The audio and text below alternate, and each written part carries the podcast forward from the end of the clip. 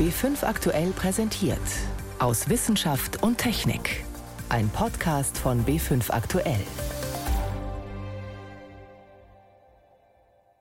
Wenn man auf dieser Eiskappe steht und auch diese faszinierende Schönheit um sich herum hat und sich dabei sagt, vielleicht sind wir die letzte Generation, die überhaupt noch in der Lage ist, das zu sehen, das stimmt einen schon sehr traurig. Sagt Markus Rex.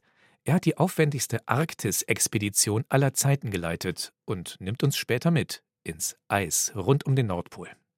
Es geht außerdem um Feinstaub, von dem ist zwar weniger in der Luft als früher, trotzdem bleibt er gefährlich.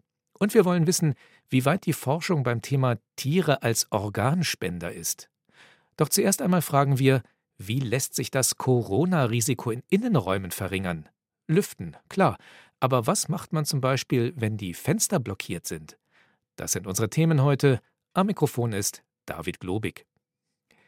Einigen von uns dürfte ein relativ kühler Winter bevorstehen, zumindest dann, wenn wir uns an die Empfehlung halten, zum Schutz vor Corona regelmäßig zu lüften. Doch was, wenn man zum Beispiel Schulkindern keine ausgekühlten Klassenzimmer zumuten möchte oder die Fenster so konstruiert sind, dass sie sich gar nicht öffnen lassen? Dafür haben mehrere Forscherteams brauchbare Alternativen entwickelt, und die kann man zum Teil relativ leicht selbst bauen.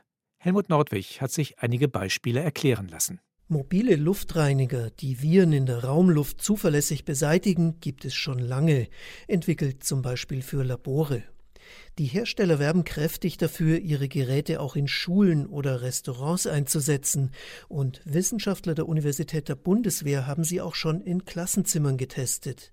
Das Ergebnis von Christian Kähler, sie funktionieren, aber der Raumluftreiniger muss in der Lage sein, mindestens das Sechsfache des Raumvolumens pro Stunde zu filtern.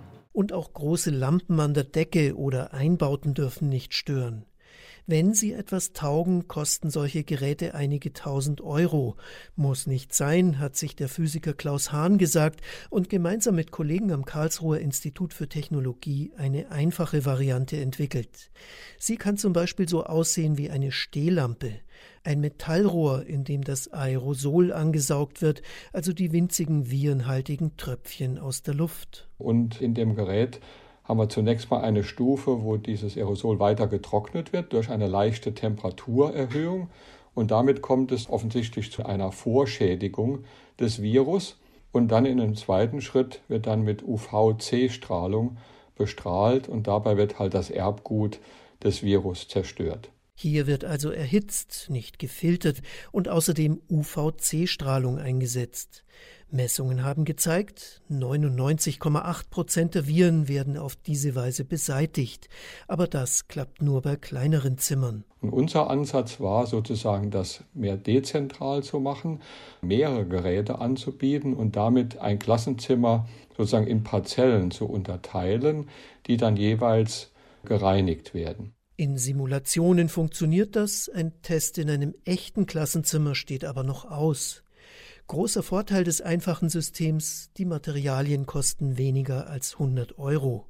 Darunter der Ventilator, der die Aerosole einsaugt, so klein wie der im PC, hörbar, aber nicht störend. Auch Fachleute aus der Raumfahrt haben getestet, ob ihre Konzepte im Corona-Alltag helfen. Sie haben ihre Lüftungssysteme zum Beispiel dafür entwickelt, um Satelliten im Rheinraum zu bauen. Die Raumfahrtlösung ist sehr effektiv, aber sie kostet um die 8000 Euro plus Einbaukosten.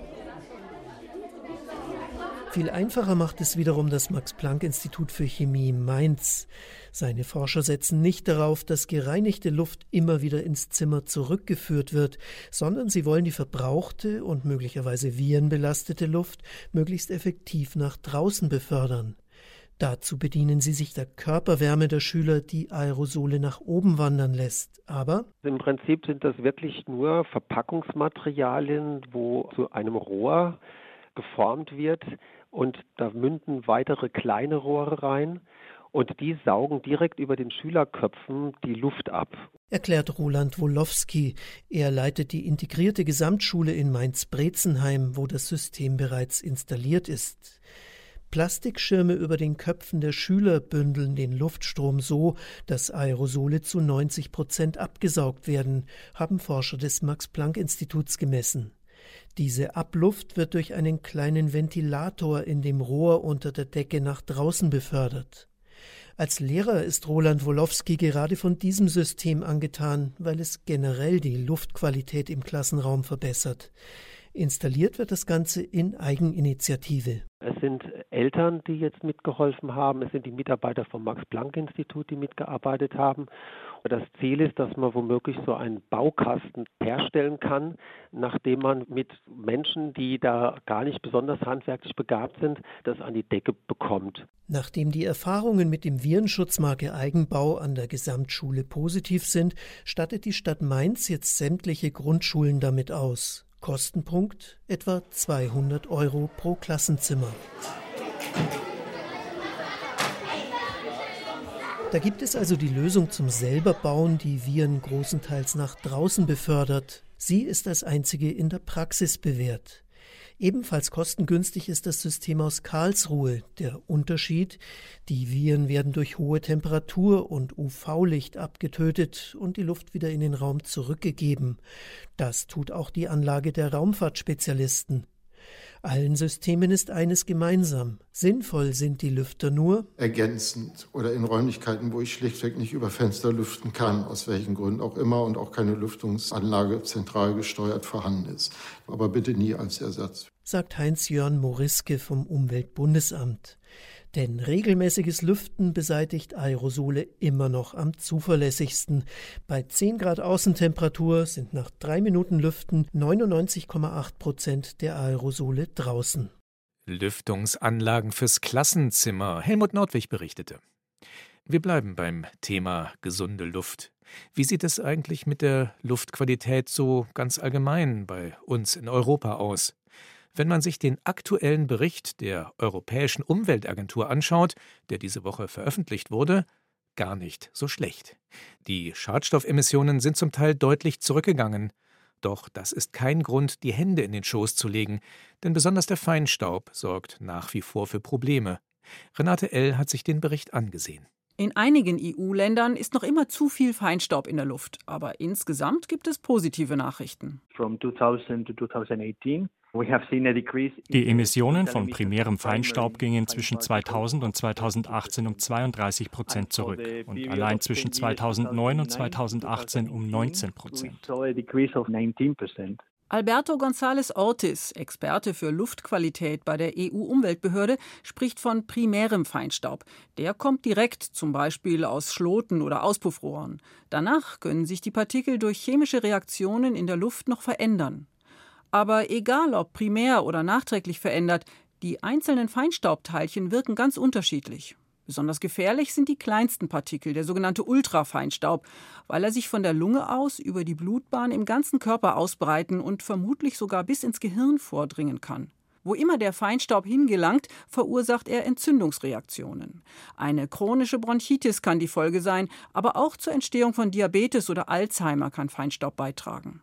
Es kommt aber nicht nur auf die Größe der Partikel an, das zeigt jetzt eine Studie aus der Schweiz, sondern auch auf die chemische Zusammensetzung, erklärt der Atmosphärenchemiker Kaspar Dellenbach vom Paul-Scherrer-Institut. Wir haben beobachtet, dass Zellen, die mit Feinstaub mit hohem oxidativen Potenzial belastet werden, eine verstärkte entzündliche Reaktion zeigen. Denn dieser Feinstaub schaltet die sogenannten Antioxidantien aus, die die Zellen vor Schäden schützen. Damit sind sie den Angriffen durch aggressive Substanzen schutzlos ausgeliefert. Nun entsteht Feinstaub an sehr vielen Orten, nicht nur in der Industrie, in Heizungen oder Automotoren, sondern auch durch die Massentierhaltung und sogar auf dem Acker. Die Schweizer Forscher wollten herausfinden, aus welchen Quellen Feinstaub mit besonders hohem oxidativen Potenzial kommt. Dafür haben sie diese Proben genau analysiert. Und wir haben herausgefunden, dass dafür hauptsächlich zwei Quellen am wichtigsten sind. Auf der einen Seite sind da die Metallemissionen aus dem Bremsabrieb des Straßenverkehrs und auf der anderen Seite gealterte organische Emissionen aus Holzfeuerung. Also chemisch veränderte Partikel aus Holzheizungen. Von dem gefährlichen Feinstaub aus dem Straßenverkehr und durch das Heizen mit Holz sind die Menschen in Städten besonders betroffen. Bedenklich ist, dass Holzheizungen immer beliebter werden. Und egal, ob mit Holz oder anderen Brennmitteln geheizt wird, gerade bei den Gebäudeheizungen gehen, entgegen dem generellen Trend, die Feinstaubemissionen nur wenig zurück. Das zeigen die Daten der EU-Umweltbehörde. Bisher versucht man, die Feinstaubmenge zu verringern. Um auch das oxidative Potenzial zu reduzieren, müsste man ganz gezielt bei den Quellen ansetzen, zum Beispiel bei den Holzheizungen. Für die sind in den nächsten Jahren strengere Vorschriften geplant. Mit dieser Richtlinie könnten durchaus diese relevanten gealterten Holzfeuerungsemissionen reduziert werden, aber nur, wenn wirklich auch konsequent auf neuere Technologie gesetzt wird. Beim Verkehr hingegen sieht der Bericht der EU-Umweltagentur Fortschritte. Auf der Straße sind die Feinstaubemissionen in den letzten Jahrzehnten am stärksten zurückgegangen. Weil man sowohl technische Maßnahmen an den Motoren als auch Umweltzonen in den Städten durchgesetzt hat, sagt Alberto González Ortiz. Aber beides zielt auf die Emissionen aus dem Auspuff. Dabei entsteht Feinstaub ja auch woanders. Uh, Weil die Emissionen aus der Verbrennung zurückgehen, werden die anderen Emissionen, also Bremsen, Reifen und Straßenabrieb, immer wichtiger. Auch weil sie zum Teil Schwermetalle enthalten, die giftiger sind als andere Bestandteile des Feinstaubs. Insgesamt gehen also die Feinstaubmengen zurück, aber das reicht nicht aus, weil bestimmte Partikel gesundheitsschädlicher sind als andere. Die besonders gefährlichen Teilchen muss man gezielt eindämmen, damit die Luft wirklich sauberer wird. Warum Feinstaub in Europa ein Problem bleibt, Renate L. berichtete. Sie hören B5 aktuell am Sonntag aus Wissenschaft und Technik, heute mit David Globig. Vom Bayerischen Rundfunk gibt es seit Freitag etwas Neues für Wissenschaftsinteressierte, die Beta-Stories. Das sind kleine Videodokus auf YouTube und in der ARD-Mediathek. Jede Folge ist zwischen 15 und 25 Minuten lang und dreht sich um aktuelle Forschung, die unsere Welt nachhaltig verändern könnte. Das heißt, sie ist einerseits vielversprechend, wird aber andererseits kontrovers diskutiert.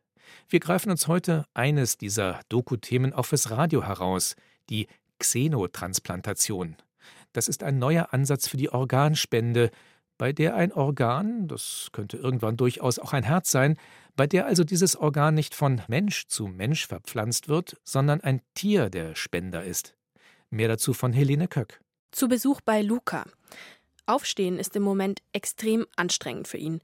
Er sieht blass aus und atmet schwer unter seiner Corona-Maske. Luca ist 17 Jahre alt und hat einen angeborenen Herzfehler. Gerade erst war er wieder im Krankenhaus für einen Eingriff am Herz. Solche OPs und Medikamente helfen ihm zwar, aber nicht dauerhaft. Wenn ich Glück habe, habe hab ich jetzt eine Lebenserwartung von 25, aber nur wenn ich Glück habe. Und das ist nicht so toll. Und da hätte ich lieber eine Chance, dass es äh, bergauf gehen kann. Deswegen steht Luca auf der Warteliste für ein Spenderherz.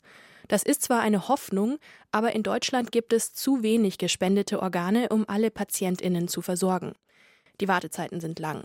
2019 sind in Deutschland 100 Menschen gestorben, während sie auf ein Organ gewartet haben. Ob Luca bald ein neues Herz bekommt, ist ungewiss. Eckhard Wolf, Professor für molekulare Tierzucht, will etwas dagegen tun. Er verändert die Gene von Schweinen so, dass ihre Organe menschlicher werden. Wenn man die Chance hat, damit Leben zu retten, insbesondere bei der Herztransplantation, ist das aus meiner Sicht ein ganz wichtiges Ziel, das man verfolgt. Die Vision, Schweineherzen in Menschen zu transplantieren. Im Fachbegriff nennt man das Xenotransplantation. Eckhard Wolfs Forschungsgruppe ist führend auf dem Gebiet. In Oberschleißheim bei München gibt es einen Versuchsstall. Auckland Island Schweine aus Neuseeland machen besonders große Hoffnungen. Weil sie gerade einmal 70 bis 90 Kilo wiegen, hätte ihr Herz die perfekte Größe für einen Menschen. Das war auch der Grund, warum wir uns bemüht haben, eben diesen genetischen Hintergrund zu bekommen. Und in dem bauen wir die drei, es sind ja mindestens drei genetische Modifikationen notwendig, die bauen wir jetzt gerade noch geschickter zusammen, sodass man die Tiere besser züchten kann.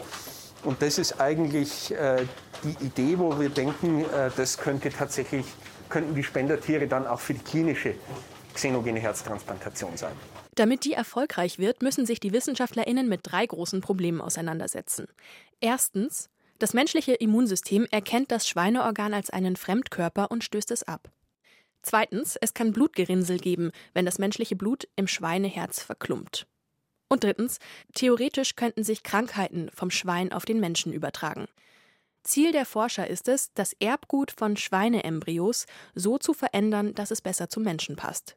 Möglich ist das zum Beispiel mit der Genschere CRISPR. Paviane, denen man 2018 in einem Versuch solche manipulierten Schweineherzen eingesetzt hat, haben damit ein halbes Jahr überleben können.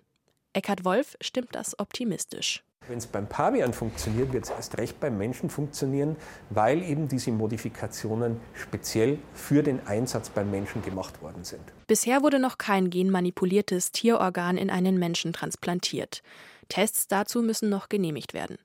Für Luca, der jetzt im Moment auf ein Organ wartet, ist ein Schweineherz in der Praxis also keine echte Option. Aber in der Theorie findet er die Vorstellung gut. Ich sterbe so oder so früh. Und wenn ich jetzt noch eine Chance hätte, ein gutes Leben zu haben und länger zu leben durch das Schweineherz, würde ich die Chance ergreifen, egal wie klein sie ist. Bis es mit der Xenotransplantation soweit ist, wird es dauern. Mindestens drei bis fünf Jahre, glauben die Wissenschaftler. Was Patienten wie Luca jetzt helfen würde, wenn mehr Menschen einen Organspendeausweis hätten. Helene Köck über Xenotransplantation. Es war die aufwendigste Polarexpedition, die es je gab. Für ein Jahr hat sich der deutsche Forschungseisbrecher Polarstern im Meereis der Arktis einfrieren lassen. Mit dem Eis ist das Schiff dann quer durchs Nordpolarmeer gedriftet. Umgeben von Dutzenden von Messstationen, die die Forschenden auf der Eisfläche aufgebaut hatten. Eine der wichtigsten Fragen für die über 400 Expertinnen und Experten aus aller Welt, die bei der Mosaik-Expedition dabei waren, welche Rolle spielt die Arktis beim Klimawandel? Warum erwärmt sie sich zum Beispiel schneller als der Rest der Erde? Vor eineinhalb Monaten ist die Polarstern zurückgekehrt mit Unmengen von Proben und Daten. Inzwischen hat Expeditionsleiter Markus Rex den Kopf wieder frei, um ganz entspannt über die Zeit im Eis zu berichten. Meine Kollegin Miriam Stumpfe hat mit ihm gesprochen, auch über die bleibenden Eindrücke, die die Monate im hohen Norden hinterlassen haben. Wenn Sie uns ein Bild malen sollten von der Arktis, was würden Sie einfangen?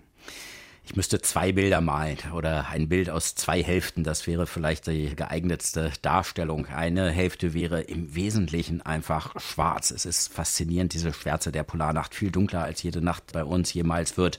Und dann in dieser Schwärze dann aber ganz schemenhaft eben doch die Eisstruktur um einen herum und häufig auch ein Fluchen aus hell aufblitzenden großen Eiskristallen, die aus dieser sehr trockenen, aber sehr kalten Luft fast ständig nach unten fallen und im Licht der Stirnlampen wie kleine Sterne, wie regnende Sterne vor einem aufblitzen und blinkern. Und dann der Sommer. Die Sonne zieht jetzt die gesamte Zeit um den Horizont herum, immer parallel zum Horizont, steigt langsam auf, taucht alles in ein zunächst mal so pinkes Licht, wenn sie gerade aufgeht. Danach wird es dann orange, geht in ein warmes, intensives Gelb über und leuchtet auf dieser Eisoberfläche, auf der sich jetzt die Schmelztümpel bilden. Mehr als die Hälfte der Oberfläche ist jetzt mit Seen bedeckt, die alle in verschiedenen Blau, Grün und Türkistönen schimmern und unsere Expeditionsteilnehmer in ihren roten Anzügen laufen dazwischen rum. Plötzlich eine bunte, farbige Welt, die einen ganz, ganz anderen Eindruck macht. Sie haben Unmengen an Forschungsausrüstung auf dem Eis ausgebracht. Wenn wir jetzt zu den Geräten kommen, da sind ja Sachen dabei, die klingen für Laien total verrückt. Zum Beispiel haben Sie Becher mit Schneeproben in Computertomographen gesteckt, um da genauer in die Kristalle reinzusteigen. Sie haben akribisch auch Algen gezählt. Warum muss man das alles untersuchen, wenn man Temperaturanstieg in der Arktis verstehen will? Ja, das arktische Klimasystem ist sehr komplex. Es ist wirklich ein Räderwerk, wie ein Uhrwerk ineinandergreifender Prozesse. Zum Beispiel die kristalline Struktur des Schnees an der Oberfläche beeinflusst, wie die Wärmeausstrahlung, die das Aussenden von Wärmestrahlung von der Oberfläche ist. Das ist ein ganz wichtiger Term in der Energiebilanz. Außerdem beeinflusst diese Kristallstruktur die Radarrückstreu-Eigenschaften der Schneeoberfläche. Und ganz viele der Daten aus den Jahren, wenn wir nicht gerade in der Arktis sind, stammen von Satelliteninstrumenten, die Radarstrahlung auf das Eis ausstrahlen und die Radarrückstreuung messen. Und wir möchten verstehen, welches Radarrückstreusignal zu welchen Schnee- und Eiseigenschaften passt. Und dazu mussten wir uns das vor Ort dann ganz genau anschauen, natürlich. Also deswegen so viel Hightech auf dem Eis. Das ist auch sehr teuer, kostet so viel wie eine kleine Weltraummission. Warum sagen Sie, ist das nötig, das gemacht zu haben? Ja, die Arktis ist ja das Epizentrum des Klimawandels. Kein Teil, keine andere Region unseres Planeten erwärmt sich so schnell und so dramatisch wie die Arktis, mindestens doppelt so schnell wie der Rest der Welt. Und im Winter ist die Erwärmung sogar noch viel, viel ausgeprägter.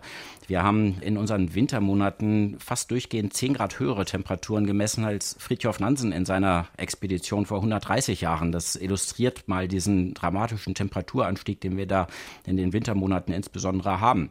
Die Arktis ist außerdem die Wetterküche für Wetter und Klima hier in unseren Breiten. Dass die gesamten Wettersysteme, die über unsere Köpfe ziehen, werden von dem Temperaturkontrast zwischen der kalten Arktis und den wärmeren mittleren Breiten beeinflusst. Und wenn sich die Arktis jetzt schneller erwärmt, dann verändert sich ja dieser Temperaturunterschied und damit ändert sich auch Wetter und Klima bei uns dramatisch. Und das müssen wir besser verstehen, denn das sind ja die wissenschaftlichen Grundlagen für die ganz wichtigen und ganz tiefgreifenden Entscheidungen der Gesellschaft und der Politik, die jetzt anstehen zum Klimaschutz. Jetzt sind Sie zurückgekommen mit einem Riesenberg an Daten erstmal, die jetzt ausgewertet werden und wahrscheinlich auch noch von vielen Wissenschaftlern in den nächsten Jahren. Aber jetzt aus dem Augenschein, aus dem Erleben raus, was bringen Sie für Erkenntnisse mit? Ja, zum einen, wie Sie erwähnten, bringen wir natürlich einen Schatz an Daten zurück. 150 Terabyte an wissenschaftlichen Daten, Tausende, wahrscheinlich Zehntausende Proben von Schnee, Eis, Atmosphärenbestandteilen, Ozeanwasser und auch kleinen biologischen Spezies. Die brauchen noch ein paar Jahre in der Auswertung. Aber wir bringen auch das mit, was wir direkt gesehen haben. Und das ist dramatisch. Im Sommer haben wir gesehen, wie das Eis schmilzt, wie es verschwindet. Wir sind nördlich von Grönland in einem Bereich, aus dem wir uns mit dem Eisbrecher normalerweise immer raushalten, weil dort ein eigentlich dickes, zum Teil mehrjähriges Meereis liegen sollte und man da leicht stecken bleibt. Dort sind wir durch riesige Strecken offenen Wassers bis zum Nordpol vorgestoßen, in nur sechs Tagen, ohne dass uns das Eis überhaupt einen wesentlichen Widerstand geleistet hätte. Und am Nordpol selbst war es völlig erodiert, aufgeschmolzen, durchlöchert von Schmelztümpeln. Man sah förmlich, dass das Eis verschwindet und wenn diese Entwicklung nur noch wenige Jahrzehnte so weiter weitergeht, dann wird die Arktis im Sommer eisfrei werden. Dann wird da ein dunklen, offenen Ozean liegen, wo bisher eine ewige Eiskappe auf dem Planeten liegt. Ein paar Jahre so weiter. Was heißt das? Wann wird die Arktis im Sommer eisfrei sein?